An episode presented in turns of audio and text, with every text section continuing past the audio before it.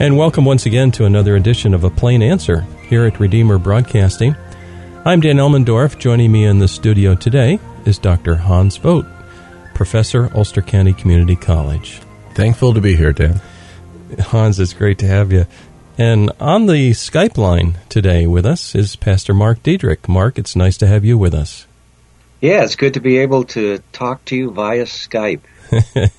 so far, it's working well. Today, we're going to be reviewing some facts about Thanksgiving. Uh, that certainly is on our minds. It will be here in another, what, five days. And it's an exciting time of year for uh, Americans. And so, um, how appropriate it is to uh, review some of our nation's history surrounding Thanksgiving. In my mind's eye, I can visualize this scene, this painting, where there's this little boat approaching the shore. I think they called a shallop, and one of the men are out there in, in prayer. Uh, you know, I don't know how accurate that scene was, but you know, the the first Thanksgiving we'd like to say. So Hans, maybe you can get us started. Sure. Well, I'm sure many people are familiar with the story of the Pilgrims, uh, the separatists who settled uh, Plymouth Colony in 1620. Uh, they had been living in the Netherlands uh, for several years. They had uh, they were separatists in England, so they did not belong to the Church of England. They had established a separate independent church, and to escape persecution, they had moved to the Netherlands. And then they had an opportunity in 1620 to move over to the English colony of Virginia. And a number of them jumped at that chance and uh, got on board the Mayflower to set out for the New World. And um, one thing is, um, you said Virginia, and yet we know that they didn't land in Virginia. So what happened there? well, their GPS wasn't working on the Mayflower. Maybe it was the early GPSs that constantly got things wrong. yeah, really.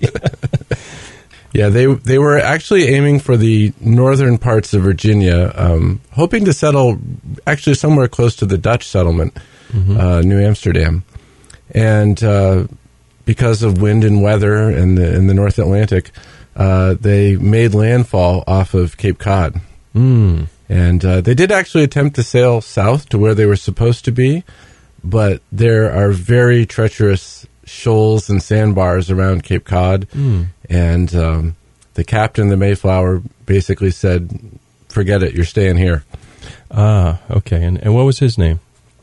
Jones, Captain okay. Jones. Captain Jones. Yeah, yeah. It, it, was late as well. Yes, and uh, they they knew they didn't have much time. They knew they had to get settled before winter, and therefore they had to, as it were, disembark rather quickly. Mm-hmm. Yeah, they had meant to set. Out, in fact, they had set out earlier in two ships, and then they had to turn back right. because one of the ships, probably because of sabotage, uh, had uh, sprung a leak or mm-hmm. several. Yeah. Uh, and so they, they left England much later than they had intended, and they arrive uh, much later. In fact, they, they arrive at Cape Cod on the 11th of November. And um, like we're going through right now, uh, cold weather sets in here in the Northeast um, in November, and so I imagine it was cold then as well. And even colder than now. That this is the 1600s were right in the middle of that little ice age ah. uh, a much colder period in in the, the the climate of particularly the northern hemisphere. So yes. winters were much colder and more severe and prolonged than even what mm-hmm. we're used to today. All right. What happens next? Well, they, they arrive in in the uh, harbor, the the tip of uh, Cape Cod, what what is known as Provincetown today, and there's a, a pilgrim monument there to mark uh, the occasion. Uh, and actually, the uh, they arrive on uh, um, they lay anchor in the harbor there on, on, Saturday night, so they don't do anything because it's the Sabbath. Oh, yeah, interesting. Right. So sundown Saturday to sundown Sunday was their Sabbath, so mm-hmm. they spent the time worshiping God, and then mm-hmm. Uh, the next day they got out and began exploring and washing their clothes and fumigating the ship uh, I can imagine like it really stunk in yes. some of the quarters of that ship. Yes. Oh my. What did they find there on land? Anything in particular besides snow. well, actually, they found a settlement, not of Europeans, but an older Indian settlement. But the tribe that had settled there had all died of smallpox. Mm. Oh, yes.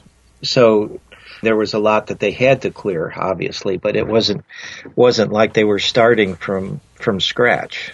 Right. Now there's documents from this period, different writings. These seem to be extremely important, uh, particularly the, the source documents. Can you guide us through that a little bit, Hans? Yeah, there's really two primary sources uh, for the early years of the Plymouth colony. One is Governor William Bradford's History of Plymouth Plantation, which was written about 1650.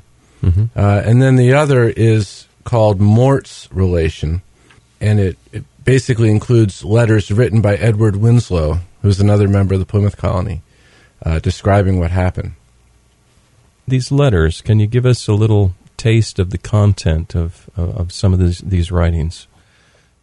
Well, here's the way Bradford described the initial landing. He writes Being thus arrived in a good harbor and brought safe to land, they fell upon their knees and blessed the God of heaven, who had brought them over the fast and furious ocean, and delivered them from all the perils and miseries thereof, mm. again to set their feet on the firm and stable earth, their proper element. But here I cannot but stay and make a pause and stand half amazed at this poor people's present condition. And so I think will the reader too when he well considers the same. Being thus past the vast ocean in a sea of troubles before in their preparation, they now had no friends to welcome them, nor inns to entertain or refresh their weather beaten bodies, no houses or much less towns to repair to, to seek for succor. And for the season, it was winter, and they knew that the winters of that country know them to be sharp and violent and subject to cruel and fierce storms, dangerous to travel to known places, much more to search an unknown coast. Besides, what could they see but a hideous and desolate wilderness full of wild beasts and wild men, and what multitudes there might be of them they knew not. What could now sustain them but the Spirit of God and His grace? That's really beautiful. They write. I love the language. Yeah, hmm. and, and, they write with um, a, a, faith in God. Right. And this is the God of the Bible they're they're talking about here. It's wonderful. Now, Mark, can you tell us a little bit about um, they they met someone or met people? Um, yeah, very early on, an Indian by the name of Samoset came from the Wampanoag tribe and he came into the midst of them. And he could speak some English, and it was great. And so they could start talking and communicating with the Wampanoag people, whose chief was Massasoit. Among them was another Indian by the name of Squanto.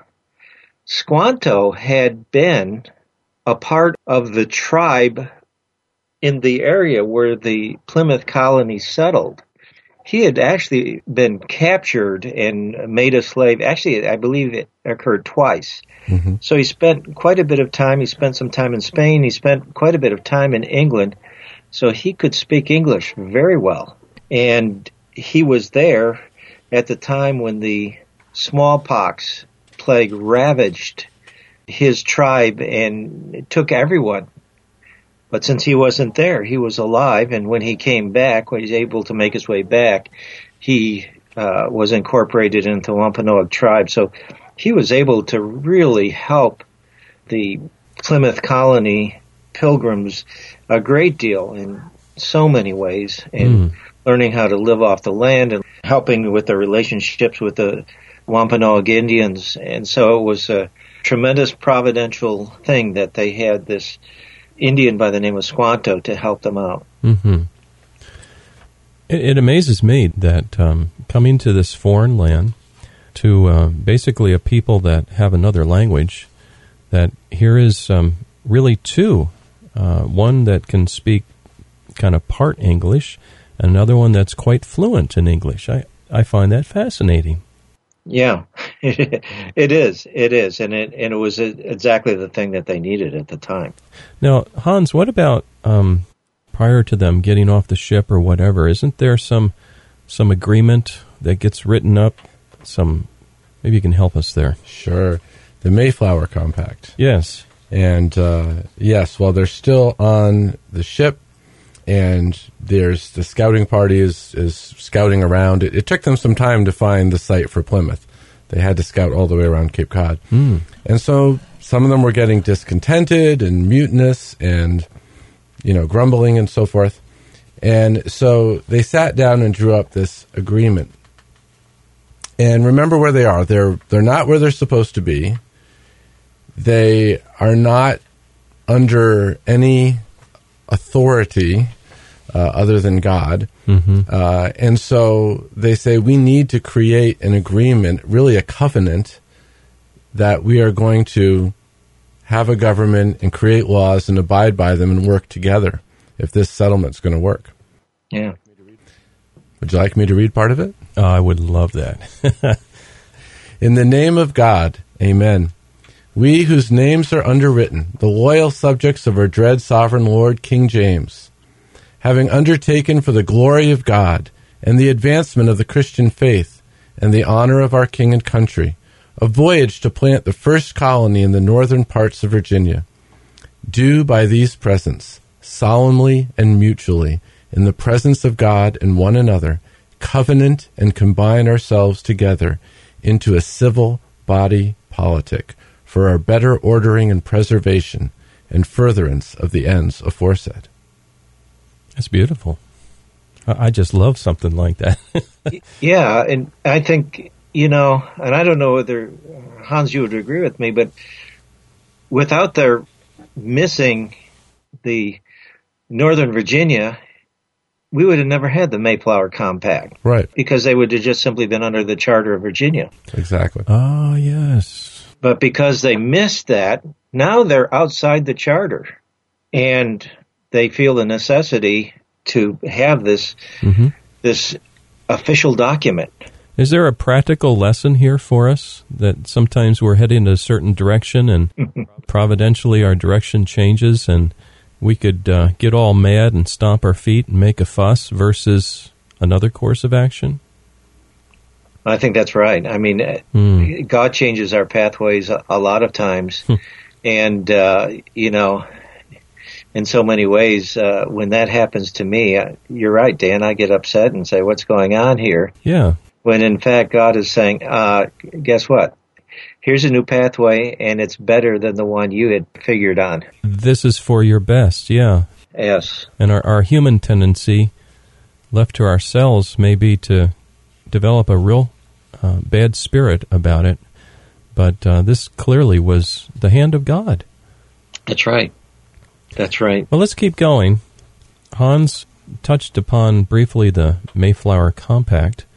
Uh, we mentioned briefly the Indians. What of significance happens next in the next? Uh, we got about twelve minutes left uh, in this uh, interview. Well, they uh, they they settle at Plymouth and at the site of this abandoned uh, Patuxet village.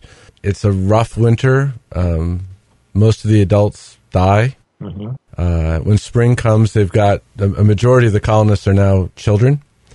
They're not even burying the bodies in marked graves because they don't want the Indians to know how many have actually died. Uh, and so it's in the springtime of 1621 when Samoset shows up and then introduces them to uh, Massasoit and Squanto oh. and, and, the Wampanoag. And they make a peace treaty. And that peace treaty will stay in effect for uh, several decades. Uh, not until after the generation on both sides has passed away, will that peace uh, treaty be violated and broken? Now, you printed out some things ahead of time, Hans, and um, is that what this portion is here? I'm, I'm pointing to like six points of yes. this uh, peace treaty. What was some of the content of that? I'm interested. Uh, well, it says that they will uh, not hurt uh, one another. Uh, that if one a person from one group hurts someone of the other group, they will send them to the other group for punishment. Mm. Uh, that if either one is attacked, the other will come to their aid. So it's a mutual defense treaty. Uh, and so it, it's a very important document, and it's very important for the colonists because they really need protection. Mm-hmm. Uh, right. and, and, and the Wampanoag provide that for them. But it also works for the Wampanoag. It, it makes Massasoit more powerful than some of the other chiefs in the area. And so it's certainly for his benefit as well. Yeah. One of the things you have to understand, and a lot of times we think, okay, you've got European settlers, and then you have all the Indians. What you have to understand is that there are many Indian tribes. Right. And many of them don't like each other. Exactly. You know, and so you have to understand there are various different nations, and so there are certain ones who would not like the the Europeans. The Wampanoags and Massasoit liked them, and and they were able to to build these treaties. Other things you have to understand is, for the most part, when you look at a lot of the Christian settlements, you have the pilgrims, but then you also have coming in later is the non-separating Puritans mm-hmm. that came and settled in Salem. For the most part, they dealt with the Indian tribes that they were moving into as equals and would make treaties and compacts and uh, buy land. They wouldn't steal the land. They would buy the land and that kind of thing. The aspect of uh, of the stealing of the Indian land came later, and usually not with the Christian groups that were here. Right, right. Now, um, I'm looking at the time, and I I think we need a couple of cover a couple more things before we run out of time. What about um, going along now in, in the timeline, anything else significant that we need to cover um, in the 1600s and then bring it forward to 1700s, 1800s, Hans? Well, there is that harvest party they have in the fall of 1621, which is uh, what we call the first Thanksgiving. Yeah. And uh, that's described by Edward Winslow this way. He says, Our harvest being gotten in, our governor sent four men on fowling, that so we might after a special manner rejoice together, after we had gathered the fruits of our labors. They four in one day killed as much fowl as with a little help beside served the company for almost a week. Many of the Indians coming amongst us, and amongst the rest their greatest king, Massasoit, with some ninety men, whom for three days we entertained and feasted, and they went out and killed five deer, which they brought to the plantation and bestowed on our governor, and upon the captain and others. And although it be not always so plentiful as it was at this time with us, yet by the goodness of God we are so far from want, that we often wish you partakers of our plenty. Very good. I'm also wondering, as they celebrated, as they thanked God, besides the fowl, uh, besides the deer, uh, what other kinds of food did they partake of? Well, fowl, we don't know. That probably included turkey. It may mm-hmm. have also included duck and other fowl. Yeah. Uh, deer, certainly venison was on the menu. Right. Uh, the William Bradford uh, mentions um, that they also had uh, fish, of course, cod and bass and other fish. I was interested in that. I, I thought maybe, yeah, some seafood. Right. And of course, Indian corn. Okay. No mashed potatoes, though. No, I would really miss that. How is it that we got to the strong tradition of having turkey, mashed potatoes, and gravy? I'd like to know that. well, he's smiling at me. You can't see this over the air. You see the stuffing too, you know, and, and maybe there was some kind of stuffing. Well, my belly looks like I got stuffing. Hey, um, we got a, just about five minutes left. Um, bring it forward now, uh, 1700s Hans. Yeah, well, what happens is that for the most part, um, the Thanksgiving holiday in the colonial period is a New England thing uh, because it began in New England.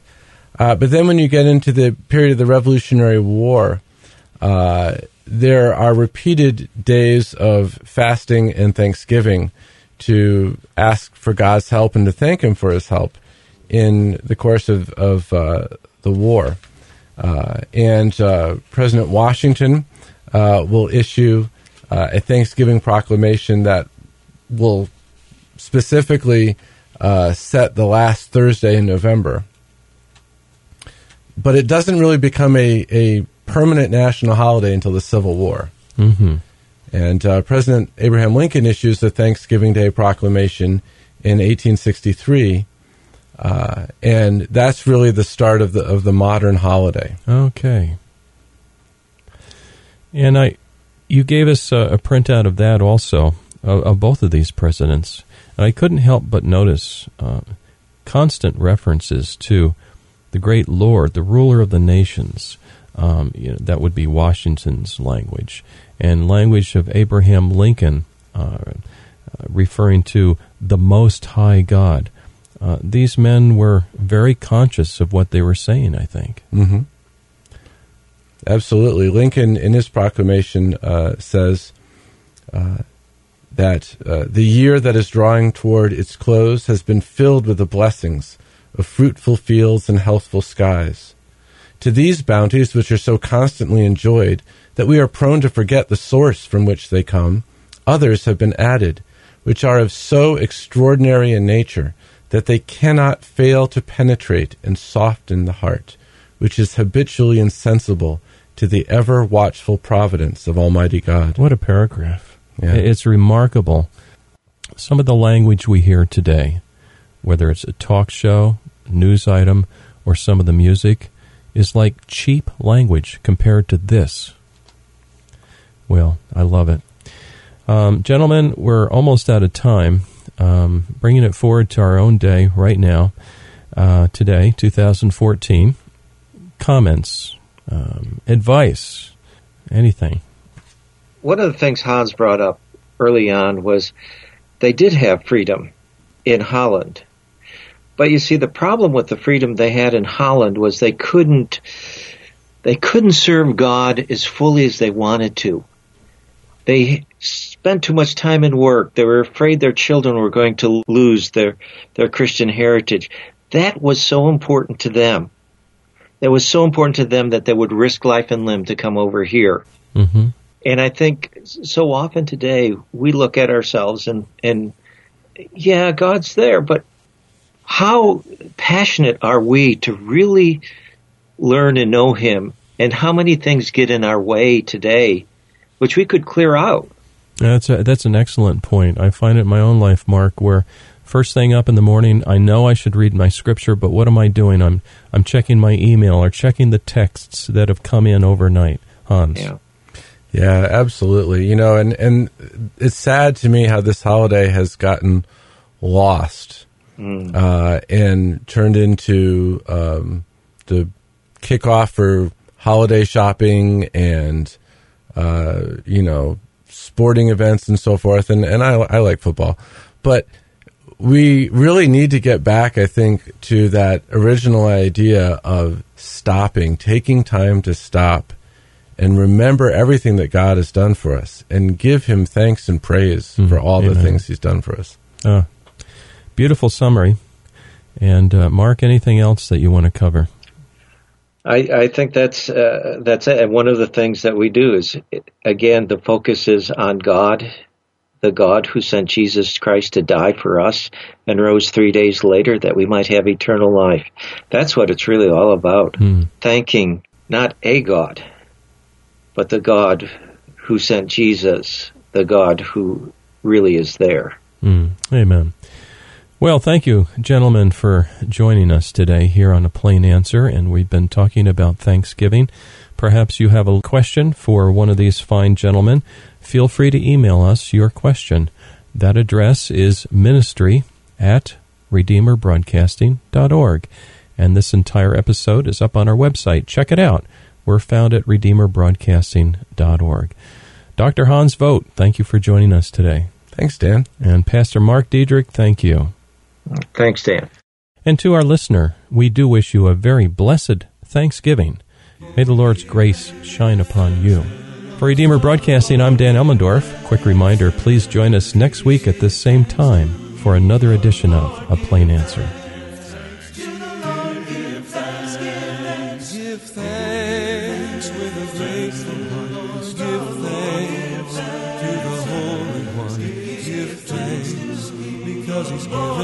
Jesus Christ, His Son.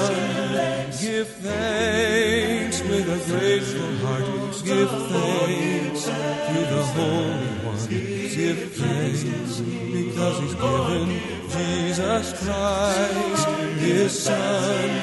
And now let the weak say, I am strong. Let the poor say, I am rich. I am rich because of what the Lord has done for us.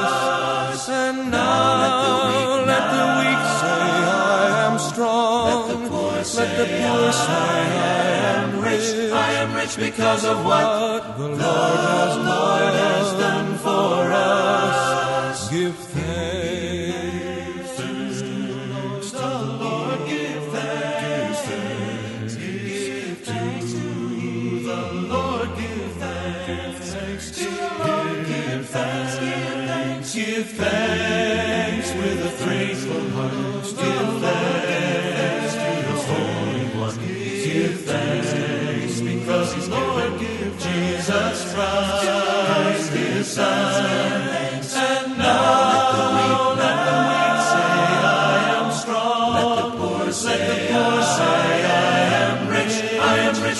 of what the Lord